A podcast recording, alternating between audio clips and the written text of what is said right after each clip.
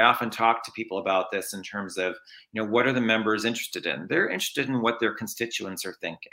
You know, the senators from Minnesota want to hear from people from Minnesota. People from Illinois want to hear from people from Illinois. And that's not surprising because they're representing them in Washington, D.C. So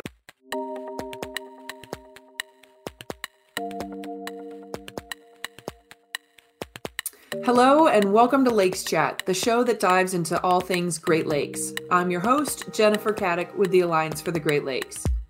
In today's episode, we're talking with Don Jodrey, the Alliance's Director of Federal Government Relations, to get an update on what's happening on Great Lakes policy in Washington, D.C.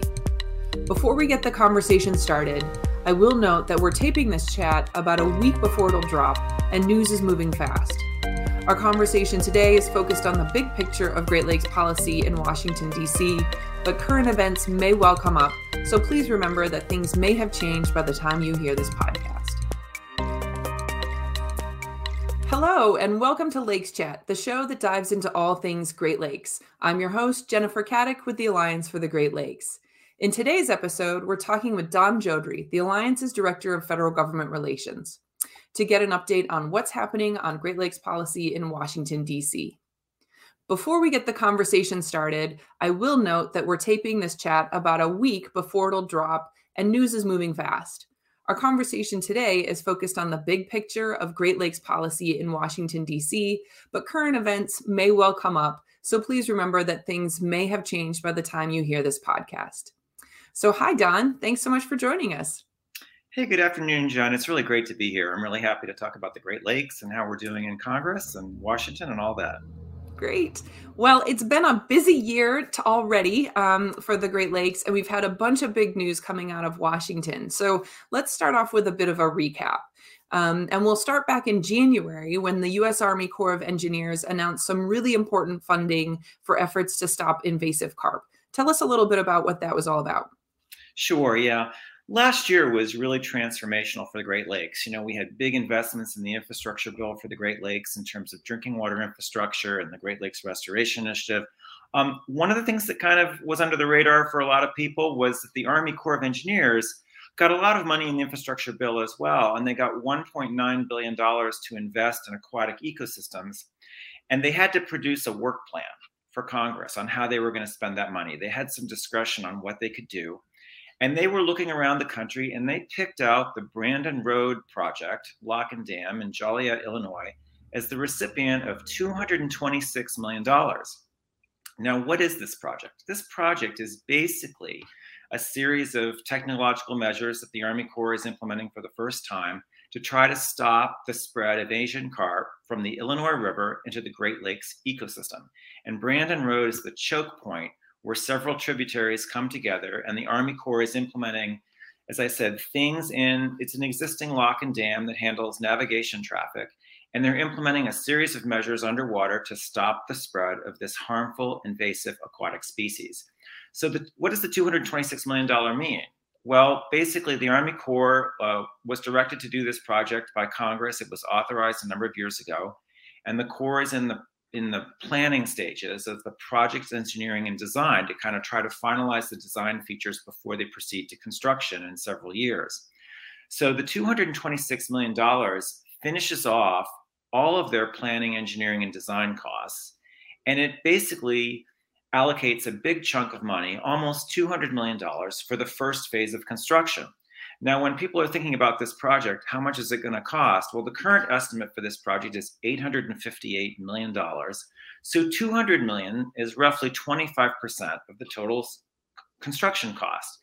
The other thing about this that's really kind of neat, I guess, is that this is the first time that I've seen the Army Corps of Engineers allocate money for a project that hasn't finished project engineering design before they're ready to construct it. And that to me tells me that this project which is integral to stopping invasive carp, is a high administration priority. And I think we all should be really thankful for that, as well as grateful. And there are many folks in Congress who made this possible, as well as in the administration. But I think this is a really good thing. And it's not something that we really focused on last year, but it's it's something the Army Corps of Engineers did in January. So it was a great way to start off uh, this year, I think. It's always great to start off with good news for once, right?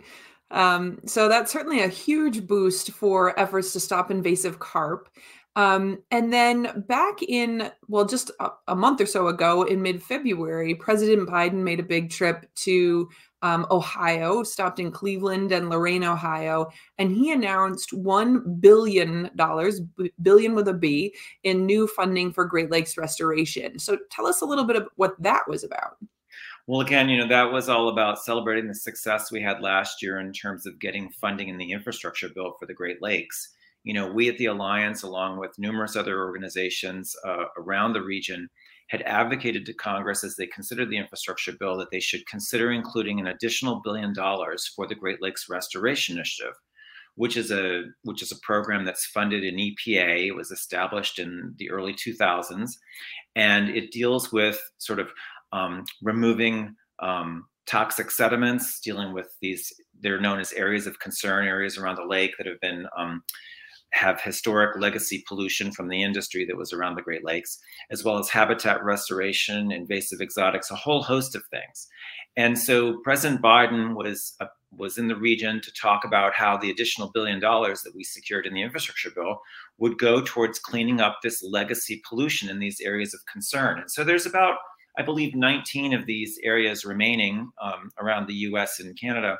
And the funding, the billion dollars, is going to clean up all but three of them in terms of um, get the areas remediated so that they are now um, safe for humans and wildlife. And you know, we'll see a renewal in these areas. Many of them are along the waterfront around the Great Lakes. So it was a really nice thing for for the president to come and kind of lift up this program and all the good work it's done over the years and really push it along towards completion. Um, the program is only authorized at 400 million a year so that funding level really isn't sufficient to deal with these legacy um, toxic pollution so the billion dollars is really going to push us along towards cleaning those areas up and, and having a safer and healthier great lakes yeah, and I know that cleaning up all that legacy pollution is just really expensive. And we talked about this on a prior episode with our CEO Joel Brammeier.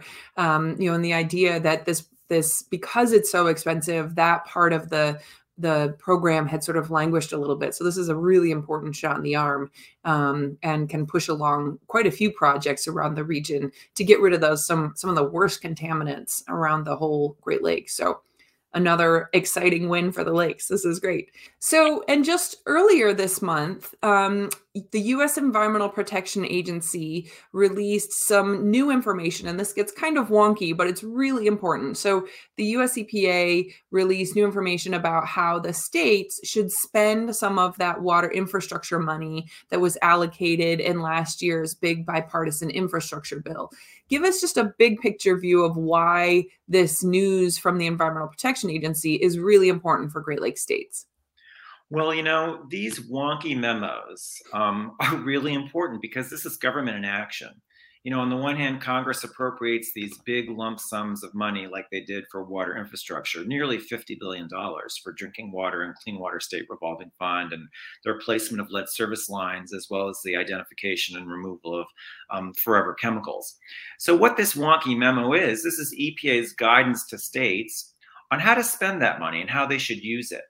And they kind of emphasize three main things. Um, one, in the infrastructure bill that Congress passed, nearly half of the money that they appropriated for water infrastructure is supposed to go to local communities and be made available to water utilities and others as grants or forgivable loans. In other words, there's no local match. So the EPA memo was kind of emphasizing that to really benefit disadvantaged communities and smaller communities that lack the funds, states really need to prioritize them for getting their fair share of money. And EPA is saying they expect that one half of the funding that states are getting is going to be given away without a, a local match. In other words, it's really supposed to go towards low income and disadvantaged communities.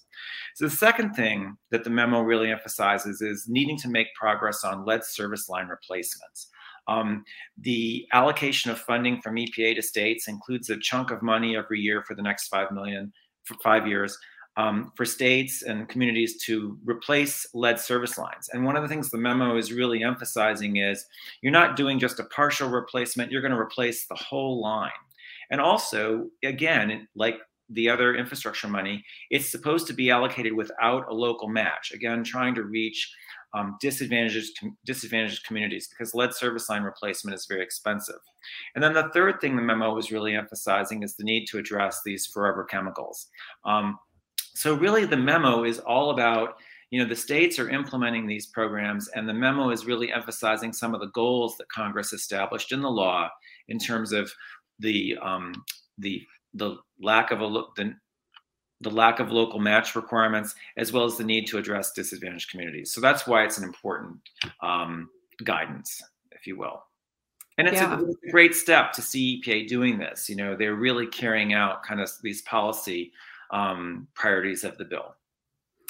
Yeah, and I think that's a really important way to think about this of I love that government in action, right? Like we hear about the big bill getting passed by Congress, but there's still a lot of steps that happen between Congress, you know, appropriating money, the president signing a bill, and then it actually getting out into, in this case, the streets so we can replace the, you know, where construction workers are replacing a lead pipe, for instance. So still lots more to do to make sure that, um, from an advocacy perspective, to make sure that those dollars are spent um, as as Congress intended and as our communities need them to be. Yeah, you're absolutely right. It's all about accountability and that's what the EPA guidance is doing. You know, EPA is going to be holding those um, states and local communities accountable, and Congress in turn will be having hearings on this to make sure that this gets done as well. So, um, this is a really good thing, and it's it's again, you know, I can't forget how transformational that infrastructure bill was in terms of, of allocating this much money for water infrastructure for the next five years. It's truly a transformational moment. So I think EPA is doing its job, and I think we were very happy about that. That's great. Um, and on that theme of accountability, um, you know, we certainly have had these three huge wins and we're already just mid-march now um, but there's always more to do right? There's that's not going to fix all of the great lakes problems um, in one fell swoop. And so i know just this past uh, couple weeks ago you participated in an event called great lakes days which is a big annual event focused on policy in washington d.c where people from around the region go to sort of on one day or two days um, go to Washington. This year it was virtual again um, to meet with elected officials. So tell us a little bit more about Great Lakes Days and and why what the event is and why it's held every year. Yeah, well, Great Lakes Days is really an opportunity for the Healing Our Waters Coalition, and the Alliance is a member of that, um, to go to Washington and to talk to the members and representatives from the eight Great Lakes states about what the priorities are for the Great Lakes. And when I talk about the Healing Our Waters Coalition, I think I should just say that there are approximately 170 organizations that belong to this that are participating in these Great Lakes Days, including the Alliance. And we take off a group of legislators and we go and we meet with them and talk about, you know, things that went well last year, but also things that still need to get done this year. And we talk about our funding priorities and our legislative priorities. And it's a really wonderful opportunity also to kind of connect legislators in Washington with their constituents and folks back home that may not get to Washington to meet with them very often. So, you know, I'm the director of federal relations for the Alliance. I'm in touch with congressional offices every day. People know who I am. They know I'm a lobbyist. They know I'm not um, working in the field doing these programs. So, what we try to get are program advocates and people who are actually working on the ground to implement some of these programs that Congress is funding. Um, so I think that's the beauty of Great Lakes Days. We bring kind of citizens to, to Washington, and the members and representatives are hearing directly from them. And it's a great way to really tell our story.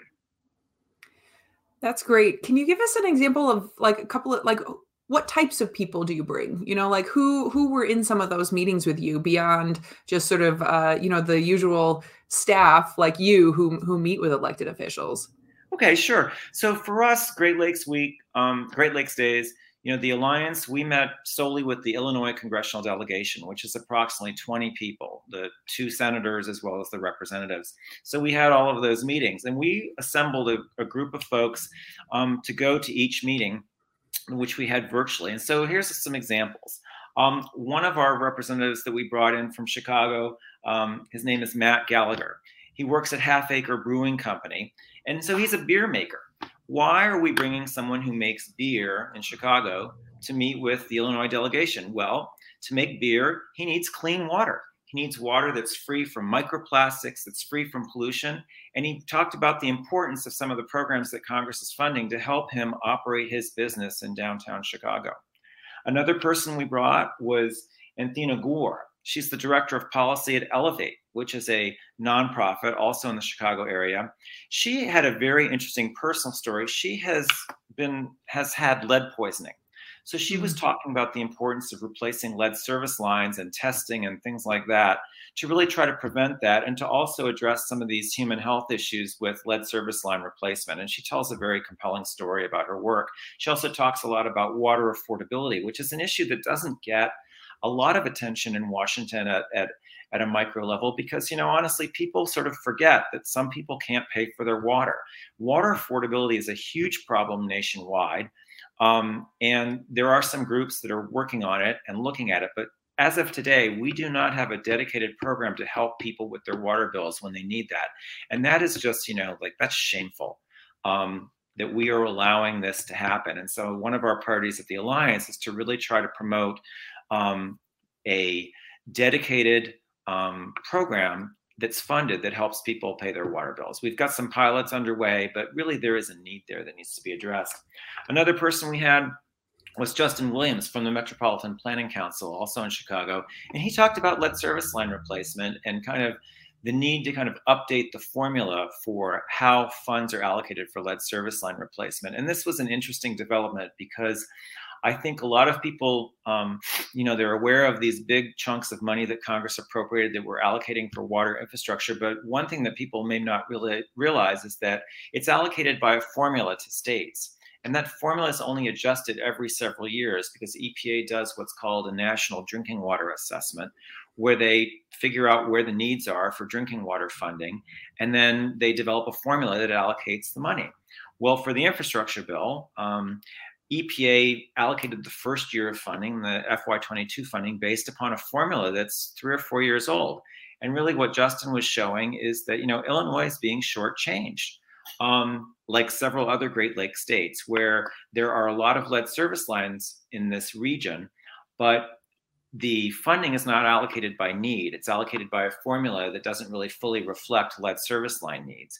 This will be fixed in the next iteration of the formula because EPA is working on the drinking water needs assessment right now, but it's something that wasn't fixed for the first allocation. So this this person was able to really talk about the need to update the formula. And you know, the Senate Environment Public Works Committee is going to have a hearing on the formula, um, and EPA is in the process of doing it. But those are the types of people we brought to the meetings to talk about kind of the on the ground implementation of these programs and, how, and where things need to be addressed that would make a difference.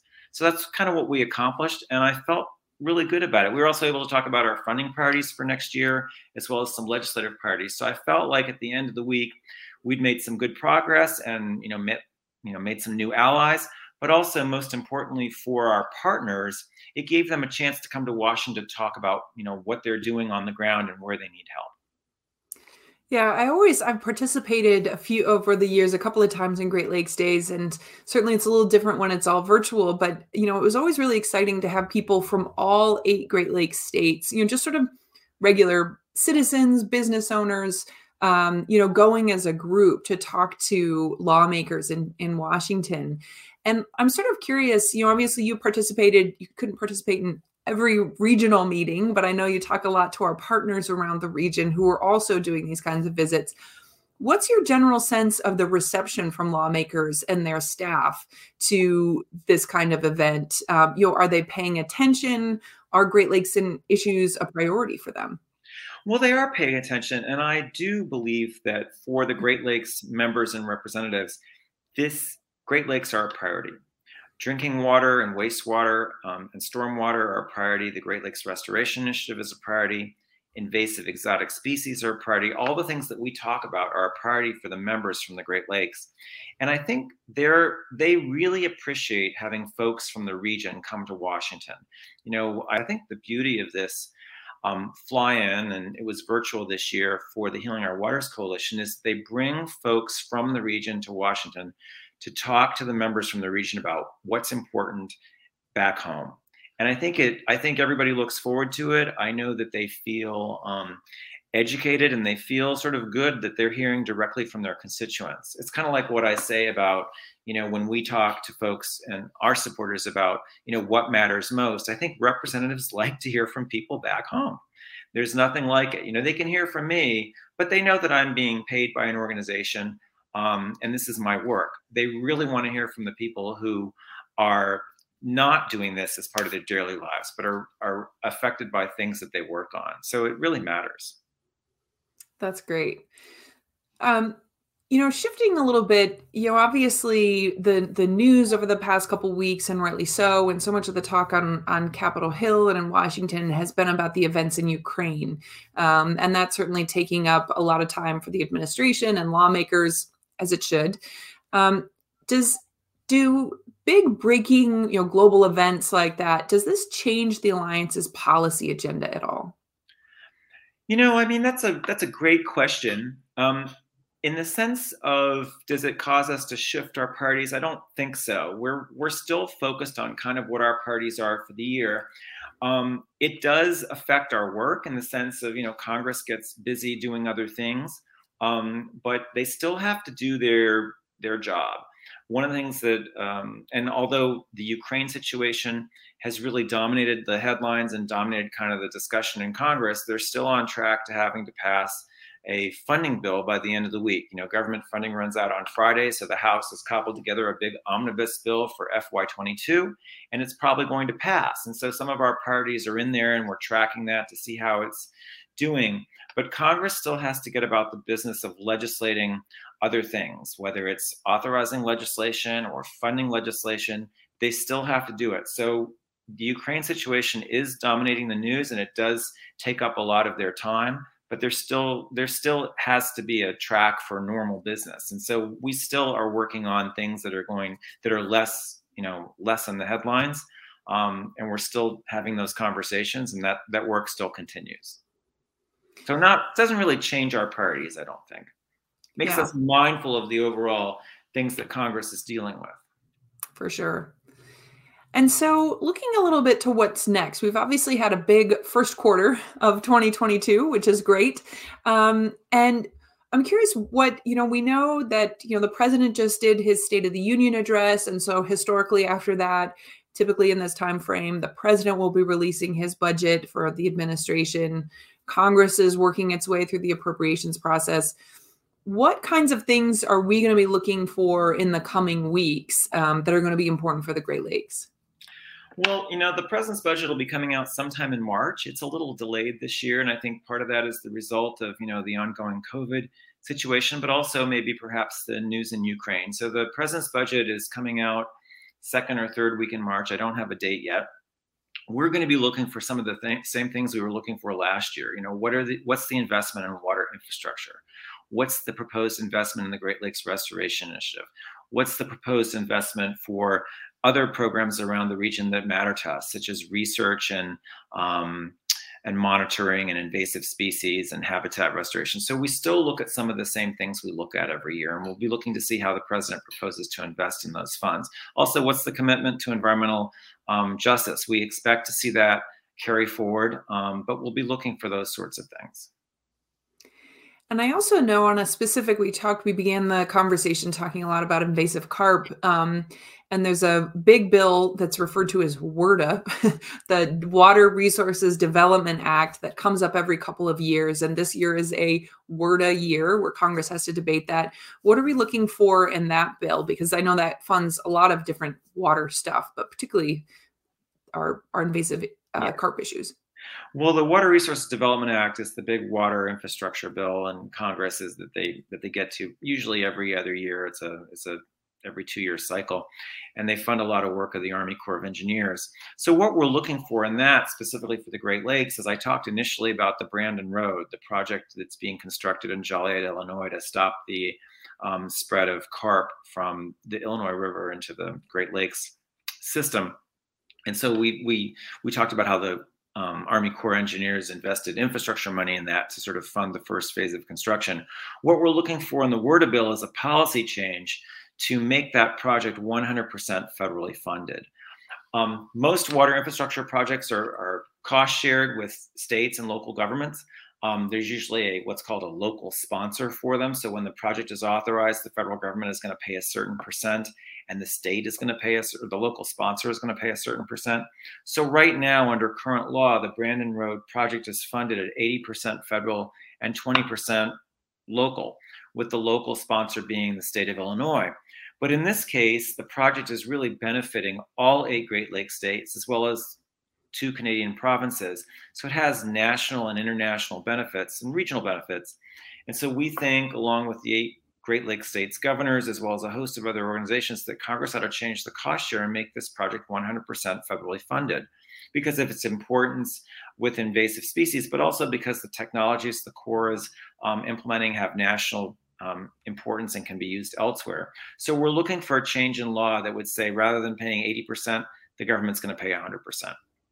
And many and many representatives around the Great Lakes support this. So um, it'll be interesting to see how Congress deals with this in the in the Water Resources Development Act. I will note that there's some positive developments here. Um, the Shore Act, which is a, a series of measures to deal um, helping coastal communities deal with resilience and other things. Mm-hmm. It's been introduced by um, Senator Carper in Delaware um, and Congresswoman Lisa uh, Blunt Rochester in the House. Also has um, co-sponsors, Republican co-sponsors. Um, contains the word of language we're hoping to get for Brandon Road. So that's a good thing. And I hope it's indicative that there's support for this um, in other areas of the country besides the Great Lakes. Yeah, that's great. You know, we we talked a little bit about accountability and the fact that um, you know Congress has a lot on its plate. Um, you know, so I'll just note for our listeners that it's really important to be in touch with your elected officials. Um, we make it easy on our website, greatlakes.org, to send a letter to your members of Congress about all of these, this sort of larger package of Great Lakes priorities. Um, and I'm curious, Don, you know, sometimes you feel like you when you send a letter or you make a call to your member of congress it kind of just goes off into the ether right um, you might get a form letter back but do members of congress listen to those you know when when people call especially their constituents when they call and write they absolutely do um, i know that when i've placed calls the first question back from the person answering the phone is you know what zip code are you calling from if you're calling the house of representatives they want to know do you live in their district um, senators care about whether or not you live in their state. Um, but I do believe they pay attention. They're tracking the mail, they're tracking the calls. Um, the, I, it is a representative government, and I and, and it does matter. Sometimes I know we feel like you know we get no answer, or we get a form letter back or something, but that's just because of the sheer volume of, of calls and letters they get. But they do pay attention, and it is important. And so I think one of the things that's important to us um, at the alliance is just you know when represent when citizens want to contact their representatives is providing them with the information they need to make you know beneficial calls so they do they do pay attention yeah and i think you know knowing that congress just has so much really important huge issues on their plates you know hearing from supporters um, about and their voters about great lakes issues is really important just to make sure it stays on their radar and so when you're talking to congressional offices they might have a memory that somebody in their district cares about this too so well, thank you so much, Don. This has been a great conversation. We really appreciate you taking the time today to speak with us. Jen, thanks for having me. It's always a pleasure. Thank you for listening. If you care about the lakes, please take a minute to write your representatives in Washington and urge them to support Great Lakes protection. Your voice makes a difference. On our website, greatlakes.org/lakeschat, You'll find links to more information about the topics that we talked about today and a quick form to send a letter to your elected officials. Special thank you to my colleague Michelle Farley, who produces this podcast. And don't forget to subscribe to our podcast so you'll know when the next episode drops. Talk to you next week.